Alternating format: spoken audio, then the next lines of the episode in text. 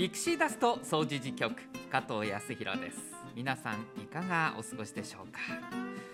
いやーいい季節になりましたね。大型連休も終わりましてどんな風にお過ごしですか、まあ、本当にあの私花粉症に長らく悩まされてましたけどもようやくね薬飲まなくていいなっていう季節が来てでちょうど出かけるのにもいい気温でしょ？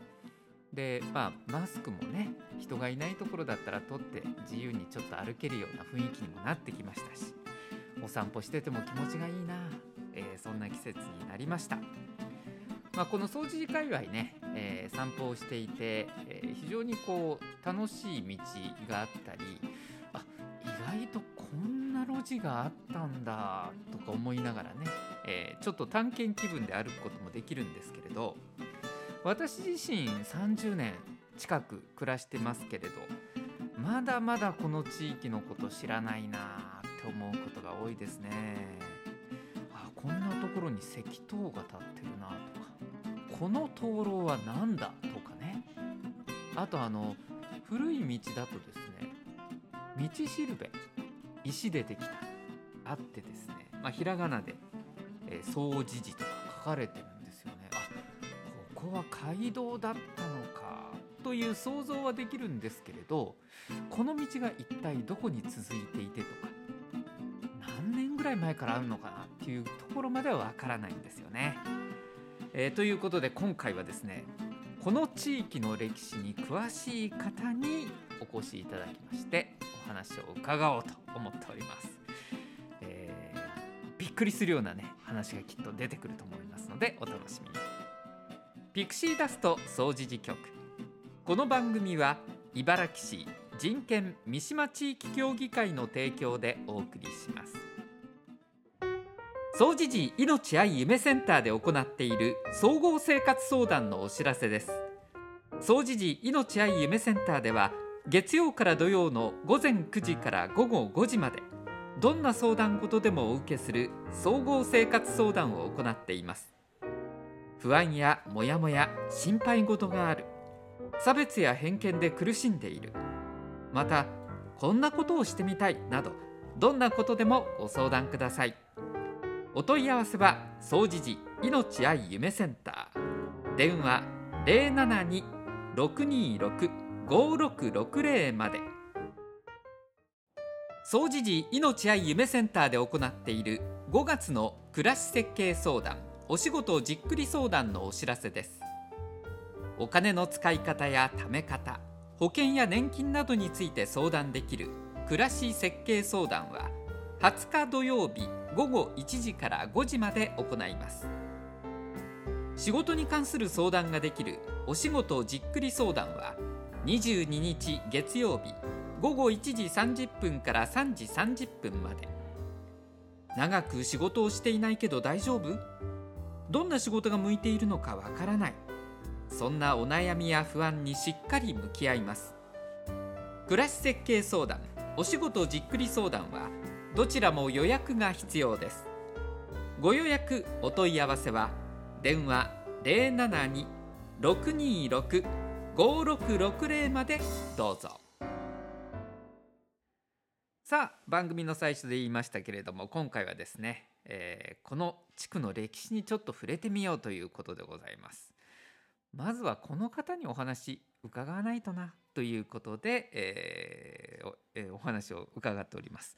まちづくりだよりなどのね編集にも携わってらっしゃる木村武秀さん、まあ、いろんなイベントの時にちょうどそのまちづくりだよりに載せる写真なんですかね、えー、写真撮影とかでもね、えー、いろんなイベントに来ていただいて、えー、活躍してらっしゃる方でございます。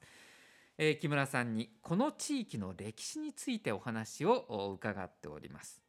まあ、地域の歴史って一言で言ってもですね歴史は非常に長いですし地域も範囲が広いですよねだからいっぺんにあの語れるっていうものではないんですね、えー、今日はですね1回目ということでまずはある神社のお話からお話伺っております、えー、木村さんこんにちは。はいどうもこんにちは、えー、この辺りの歴史に非常に詳しいえー、池村さんに今日はお越しいただきました。はい。い。や私ねあのいろいろイベントごとがあるとよくカメラを携えて写真を撮ってくださってるあっていううそですね。はい。ねお姿を見ててあ広報をいろいろ担当してらっしゃるのかなと。およくまめに来られてるなと思ってたんですけども、はいこの辺りの歴史のこともかなりあの詳しく調べてらっしゃるっていう、えーことですよね。そうですね。あの、まあブラブラしてるというんで、あの氏神さんの世話役になっちゃったんですね。あこの地域の？そそれ何年前かな。でとにかく、じゃあこれ一体どんな神社やねんというのを興味持って、まあうんそこから調べ出したら、いろいろ面白いことに出会ったという感じですね。あの氏神さんの総代というあれですかあそうです。一応かっこよろしいですね。壮大。いやいや大変なんでしょ？そうです。あのね、うん騙されたんですよ。何をですか？何にもないですから。ああやってくださいとおお掃除の監督だけしてはったらよろしいですから。よう言うたな まああの氏神様っていうのは全国各地にね、はい。その地域地域に、まあ、お社あって、はい。えー地域の信仰のそのシンボルとしてあるものだと思うんですけど、はい。そもそもこの、まあ、西河原三島地区の中での氏神様っていうのは今ちょうど木村さんがお世話されてるっていうのはどこの神社になるんですか、あえーとね、新谷にいます天照御霊神社という、うん、はい、ちょっと待ってくださいね。もう一回ちょっと言ってください、ええ。どこでどう切ったらいいんですか、えまあ、意味を言うと新谷というところにいらっしゃるうん。天照御霊という神を祀る、まあ、お社ですよというなるほど。そういう流れです。はい、それで続けて言うと新谷にいます天照御霊神社なるほど。というんですね。新屋というのは漢字で言うと新しいそして屋根の屋とかね。これではい新屋、はい。でい。ますはこう座るという座感じだよね。ね。そこにあるという意味ですね、いらっしゃってはい。る天照御霊神社。天照は天照大神と関係あるんですか？そうなんですよね。であの天照大神のうん。お孫さんだとほ言うんです、ほんで、えーお孫さんで有名なのは新木の御事さんなんですけどええ。そのお兄ちゃんだっちゅうんですね。ほうなんかすごく由緒ある神社なんですね。それはそれは由緒がある。ちょっと教えてください。この新谷神社今まずどこにありますか今？ねその由緒あんねんけど今それすら忘れられてるんですあがすいません。あの稲市のうん。西河原交差点のはい。えー北側のところにですね、うん。あんまり人気のない森があるんですが、あわかりますわかります、はい、実はそこがこの由緒正しい新谷にいます天照御霊神社なんですよ。あの神社があるのは知ってました。で国道171号線があって、はい。交差点があって反対側にローレルハイツのマンションがありますよね、はいはい。あの通りを挟んだ向かい側の森の中にある神社。そうです。あれがはい。天照あごめんなさい。新谷にいます天照御霊神社。そういうことなんですね。これ本当に地域の人しかよく知らないかもしれないですねひょっとすると。もっと言うと、うん。地域の人も知らない場合が多いんですね。そうなんですか？あの氏氏子の人にはい。あのこの神社の名前言えますかって言ったら、うん。うーん3分の1は言えないんじゃないかなという。あれやろ？あのあ稲市にあるあれやんな。でで大体おっしゃるのは「うんええねんわしらは宮さんで通じるから」って まあまあそうやけども、まあそうやけど。はあちょっとね今記憶が戻ってきたんですけどうちの長女が小学校でこの名前言ってましたね。地域の歴史を学ぶ授業かなんかがあって。ええ授業や、「お父さん知ってる?」って「あそこに神社があるんだよ」はい。でそれで私も知ったんですけど何回聞いても覚えられるそうです。新谷にいます天照御霊神神社。社はい。えーこれはもう随分その歴史があって昔からここの地域を守ってらっしゃる氏神様。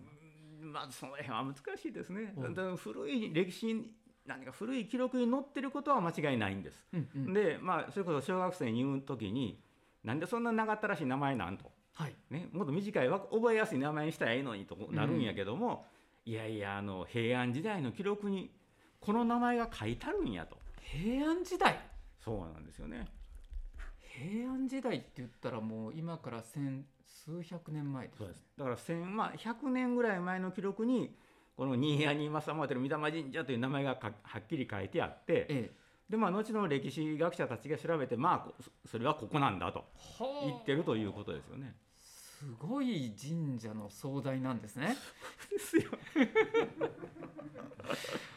僕はでもあの30年近く前に引っ越してきた新参者ですけどこの地域でいうと。やっぱり神社っていうとね申し訳ないけど井戸水神社の方がなんか目立っててそうです。人気あるんです。人気あるんですか？人気あるんです。なんかこう看板もドーンとあってでかいです。はい。でバス停の名前にもなってるじゃないですか。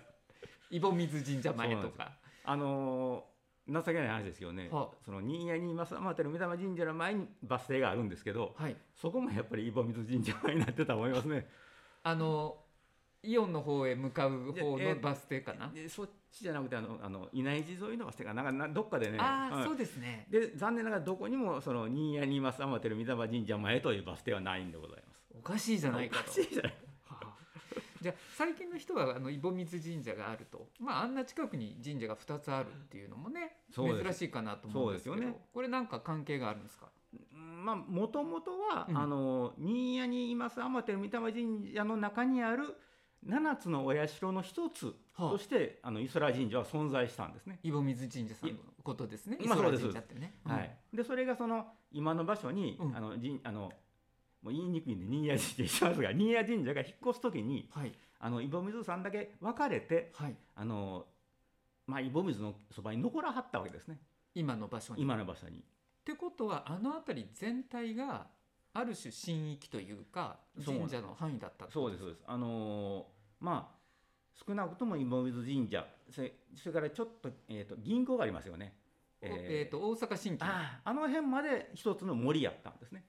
でも井戸水さんのその参道ってね広い通りじゃなくて一本こう奥ですね。北側かな、はい。うん、に入ったとこにいかにも参道っていう感じの細い通りがあるじゃなはいいですか、裏っ側かな？ありますはい。うんあそこら辺を全体のその神域と考えたらいいってことですか、そうです。でさらにね古い記録を見ると、うん、三島小学校のあたりのことをババアトって呼んでるんですよ。それは下馬する場所って意味ですか？ではなくて、え？あのーやぶさめをやっとったと。えー、そんな大きな神社だったんですか？そうなんです。やぶさめやっとったと。で、うんえーそんな今の森の中で走ったらすぐ馬ぶつかってこけるがないやねんけど その確かに三島小学校のところまでの森を持ってたとするとうん。それは馬ぐらい走るよねということになるんですよ。なる。ほど。じゃあ今の地図で言うと馬に乗った武者がですね、はい、セブンイレブンの前ぐらいからそうです。パカンパカンパカンパカンって走ってていやー言って弓をこういってシパーンやっとったという。わーって下鴨神社でやるようなそう。あれができた。できた。あれができたという。で実際やってたんでしょうね。記録に残ってるってことは。そこらが難しいです。よ。いやだから江戸時代の初めの記録には載ってると。それから江戸時代の地名には残ってる。だけどそれ以前の記録ってほぼないんですよね。うんうん、まあどこの地域でもそうですね。あの世の中が落ち着いてくると記録は残るんやけど、なるほど世の中乱れてる間は記録残らないんですよね。うんせいぜい証明できるのは、あの総じいさんがあるんでね。総じいさんの記録はその混乱期も残ってるので、うんこの辺りが新谷であったことはそこで証明されるんですよ。総持寺さんに残る文書古文書によってこの辺りに神社があったよってことは神社しかこの辺りが新谷であったということは証明されるんですね。新谷であった。はい、で平安時代の記録に、まあ、あの島上島下郡の新谷のというところにこの新谷にいます天照御霊神社があったと。そうか、うん。新谷は地名だからね。地名だから。うん。なるほど。新谷という場所にいる天照御霊神社なんですね。そうなんですよ。はあちょっと面白いですね。なんかいろいろこう想像して大河ドラマの主人公たちのような役者を入れて この辺りでこんなことが行われてたのかなって考えるとうん。ちょっと楽しくなってきますけそうれどですよ。あのそのあのまあ演技式っていうか、まあ法律の一部っていうかええ法律の、えうんなんですか思考規則みたいなもんなんですが、演技式ね、はい。うん、平安時代ですか？ねそうですそうです。で、名前だけじゃなくってどういうお祭りをしなければいけないかとかね。祭礼の。祭礼の。でお祭りにお供えする内容まで書いてあるんですよね。このお祭りではこういうものを備えようと。そう。ほだからあの酒はなん なんどういうんか酒何匹というんかな。なんかでまああの絹の巻物はなんぼとかね。はあ。いちいち書いてあるんこですよ。まごまと決まってるんですか。そうなんですね。まあだから重要なお祭りやったんでしょうね。へえちょっと待ってくださいね。演技式にそう書いてあるって今木村さんおっしゃるってことは演技式を読んだってことですか？そうです。はあ。いやじゃああの いや書いたろというのではい。でこの頃はあのインターネットで何でも探せるんですよ。なるほど、はい、Google さんに聞くと答えてくれるんですか？ああのなんか国立国会図書館デジタルなんちゃらあるでしょ。はいはいはいはい。などこに載ってんねんと思って探すと、データベースを、うん、ほんならなんかそのあの雨乞いするのに効果ありの神社に入っとったりね。え新谷神社そうそうすごいですね。あーなんか。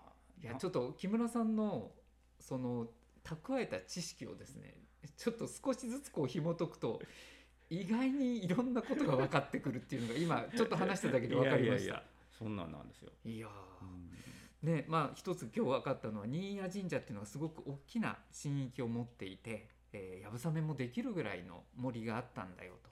でその中の、まあ、7つあるお社の一つが独立するような形で井戸水神社があって、そうです今のところでちょっとおそらく一大人気を博したんでしょうね。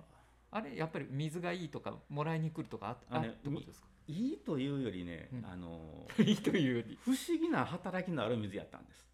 ほう。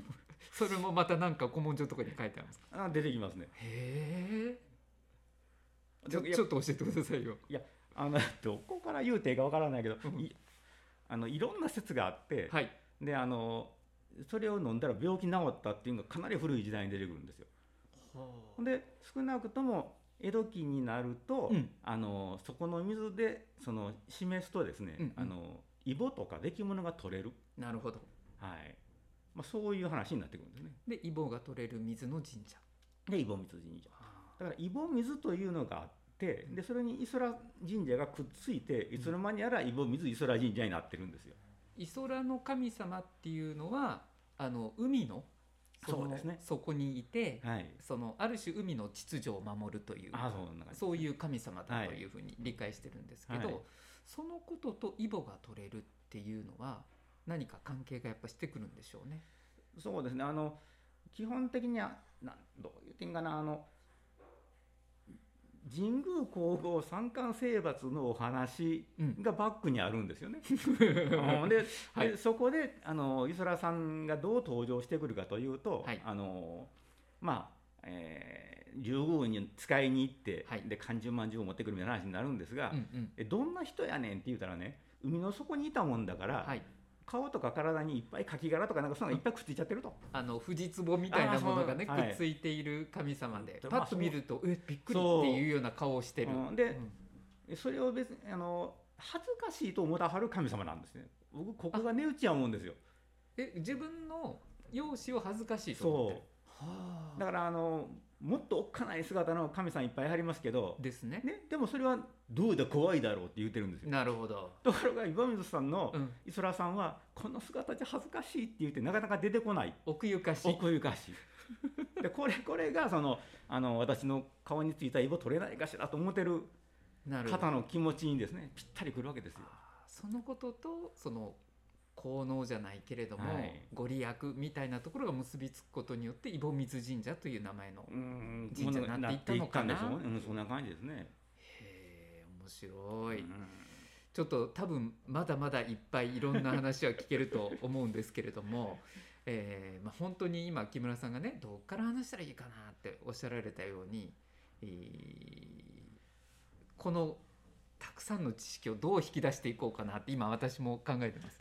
であのいいなと思うのは我々この地域に住んでるじゃないですか。はい。だから例えば何かあった時に覗いてみるとかちょっとウォーキングのついでにはいはいはい。あの新谷神社のとこにもこうどっかの教育委員会多分市の教育委員会かなが書いたようなこう言われみたいなのがあったりしますよね。ああれはね、うんあの西川原村の先輩の歴史好きがあの書いてくださった。書いたんです。へなかなかちょっとそれはね、あの元々の文章長いんですよ。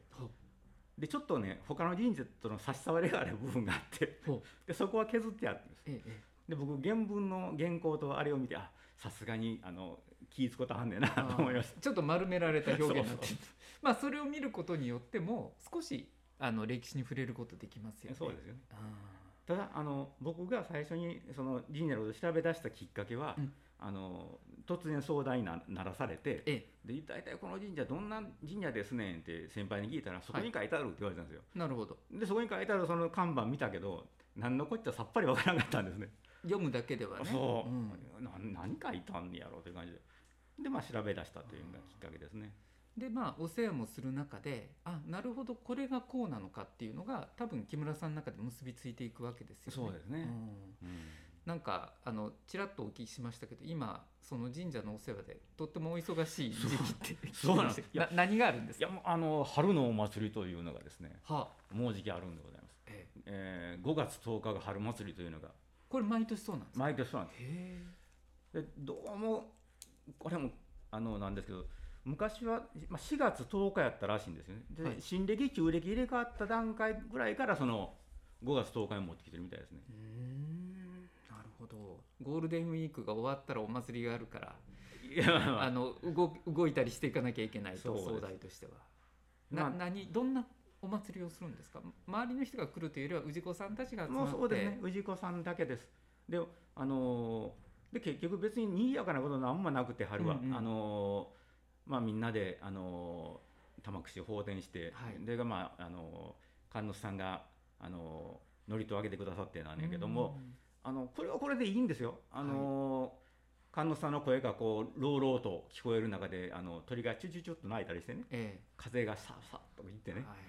あーなんかこう今年もええ年になってあのしっかりあの実りがありますようにというのは気になってきますよね。うんうんそうか春の祭礼ってそういうものですよね、ちょうど田植えの時期とかに重なってきて、はい、えー今年もどうか大化なく過ごせてえー実りが多くなりますよ。ようにという秋の祭礼ではお礼が言えますよ。うにそうなりますよね。こういう時期なんですね。はい。あー5月10日、はい。えー大手門学院大学の学生たちが歩いていくその通学路の横で そうなんですね。そんなことやってるんですよ、ね。に祭礼が行われると、はい。あそういうことなんですね。ちょっとまあそのあたりの年中行事も含めてこれからちょくちょくラジオの方にお越しいただいて お話しいただければなと思うんですけれども、はいよろしいでしょうか？はい、喜んで。はい、はいでまたぜひ今度い一度ですねご一緒に街を歩きながらここがこれだよみたいな解説もしていただければなと思うのでね。合わせてよろしくお願いいたします。いえいえはい、えー今日のゲスト木村さんでございましたありがとうございましたあどうもありがとうございました。中高生から39歳までの生きづらさを抱える若者の居場所。ユースプラザイーストちょい。不登校ニート引きこもりなどちょっとしんどいなうまくいかないなどうしたらいいんだろうといった悩みの相談ができます。火曜日から土曜日午前9時から午後9時まで総持寺命愛夢センター別館で行っています。ご相談には予約が必要です。ご予約お問い合わせは電話072-628-6993まで。不登校引きこもりの子を持つ保護者やご家族の優しい語り場ちょいカフェ。一人で悩みを抱え込んだりしんどい思いをしていませんか？ユースプラザイーストちょいでは保護者ご家族の方に気軽にご参加いただける家族会ちょいカフェを開催しています。毎月第1金曜日午前10時から12時まで総持寺カフェみかん屋でやっています。申し込みは不要です。ちょっと覗きに来てください。お問い合わせはユースプラザイーストちょい072-628-6993まで。さあ皆さんいかがでしたでしょうか？木村武秀さんの歴史話でございます。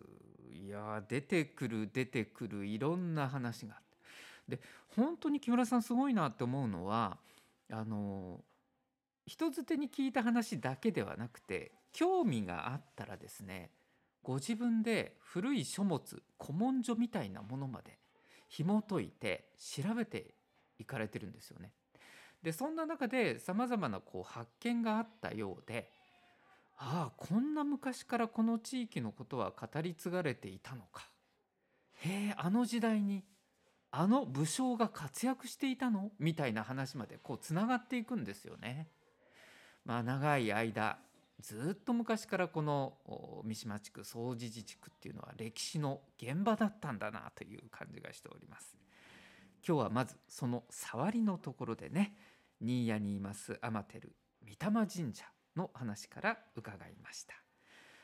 何ですかあのこんもりした森そこを舞台にした怪談話もあるみたいでどっかでまたその話聞いてみたいですね、えー、今日はこの地区の歴史について木村武秀さんにお話を伺いました。では続いてこちらのコーナーです。総持寺川柳道場さあ今シーズンも川柳道場やってまいりますよ。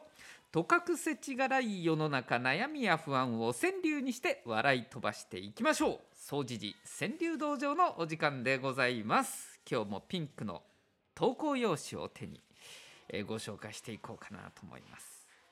えー、だいぶ前もう1ヶ月以上前ですかね。あの楽々亭さんで三島岡の、えー、生収録生じゃないな。収録ですからね。えー、ライブ収録をさせていただきました。このラジオの。でその時にまああのもともと楽々亭の投稿ボックスにも川柳入ってたんですけれども生で皆さんに聞いていただいてああ面白そうだなとか、えー、こんなんだったらちょっと書いてみようかなって。さらさらって書いてくださる方もいらっしゃってああこんな感じでね川柳の輪も広がっていくといいなと。いうふうに思っております。えー、今日はこちらの作品からご紹介いたしましょう。あ季節ですね。いい感じになりました。はい。泉ちゃんからいただいております。花畑ミツバチたちが飛び回る。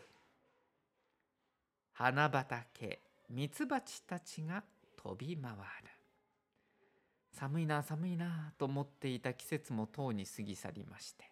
でいろんな虫がね出始めましたよね。ちょっと困る虫とかもいて。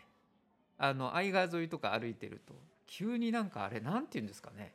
堤防歩いてるともわーってこう柱のように細かい虫が飛んでこうそこに自分が自転車とかで突っ込んでいくっていうようなことが私あるんですが皆さんないですか？ねあの花粉がなくなって良くなったなと思ったらうわ虫の大群がいるわみたいな、えー、そんな困ったりするんですけど。なんかミツバチたちが蜜を集めてね、えー、畑とか飛んでる姿を見るといいなと思いますね。花畑ミツバチたちが飛び回る、えー、さあ続いて次も春の、うん、川柳ですね。ちょっと違う角度でこんな春もあります。検診 A 発射往来古希の春。茨城市の美香さんからいただいております。検診結果が良かったんですね。検診 A 発射往来古希の春。いや元気にね活動していきましょうっていう感じですよね。はい、えー、古希70歳。まだまだ若い。ね、えー、仕事仲間にいました。70の方。古希使われてますっていうね親父ギャグ言うそういうタイプの方だったんですけどね。古希もいいですね。はい。えー、日向からいただいております。あこういうことも増えてくるかな。バスツアートイレ探しに終始する。バスツアートイレ探しに終始する、えー、大型連休皆さんどっかお出かけになりましたか？どうですか？あの私特に行くっていうわけじゃないんですけれども仕事絡みで大阪行ったり京都行ったりしているとやっぱり観光客増えましたよねめちゃくちゃ。ねえ。でまあ連休じゃなくても気軽に旅行行けるっていう時間の余裕のある方もいらっしゃると思います。バスツアーがまたね増えてくるのかなって。総持寺さんってあのコロナ前はバスツアーの結構ねお参りの方来られてましたよね私が住んでいるマンションの前もあの同業2人って背中に書かれたお遍路姿でね参拝される方西国33所巡りされてる方が総持寺に来られてて、え観光バスもいっぱいね泊まったりっていうことがありましたけどまたあんな姿がね蘇ってくるのかなという気がいたします。バスツアートイレ探しに終始する、ね、休憩したらまずトイレ、ね。えーそんな感じで、えーバスツアーも楽しめるといいなと思います。あこちらもひなたからいただきました。最後ですね。みっちゃん325さん。325さん。どっちだ？あ身につまされますね。日曜の明日の仕事は妻が決め。日曜の明日の仕事は妻が決め。ねえー平日仕事して。ああようやく休めるかなと思うと「うん、あんたこれやっといてね」って。もうずっとほったらかしやんって言われてね、えーベランダの掃除とか「ああこれやっとかなあかんかったんか」日曜の明日の仕事は妻が決め同じ気持ちでございます。はい、ということで今回の川柳道場この句で締めたいと思います。えー皆さんも最寄りの川柳ボックスに投稿をどうぞよろしくお願いをいたします。川柳ボックスは総持寺命愛夢センターの玄関のところにもございますしその他三島楽々亭それからみかん屋さんねカウンターのところに置いてますよ、えーそれから日向さんにも置いてます、えーお近くのところでぜひこんな一句どうかな。575だったら全部 OK なんで、えーこちらでご紹介したいと思っております。以上総持寺川柳道場でした。えーということでそろそろお別れのお時間でございます。今回の放送はいかがでしたでしょうか？ね30年近く暮らしていてもやっぱり地域のことなかなか私も知りません。まあ会社勤めをしていた時っていうのはね、えー寝に帰る場所とも言える自宅だったわけなんでなかなか休みの日もそれこそねえー日曜の明日の仕事は誰かが決めみたいな感じでそんなにゆっくりね時間をかけてこの地区のことを見て回るっていうことがありませんでした、えー陽気が良くなって、えーちょっとお出かけもしやすい。でもお金かけずにねこの歴史豊かな地域を巡っていくっていうのもいいのかなと思います、えー木村武秀さんの歴史話もうシリーズ化しようということになっておりましてご本人の意思とは関わらずもうシリーズにしようと私勝手に決めておりますので、えーぜひね木村さんのお話も楽しみながらでできればね秋ぐらいに木村さんと一緒に歩く総持寺三島地区の旅みたいなのもやってみたいなと思いますね、えー怪談話もぜひ紹介していただきたいと思います。ということでそろそろお別れでございます。ピクシーダスト総持寺局次回もお楽しみに。この番組は茨城市人権三島地域協議会の提供でお送りしました。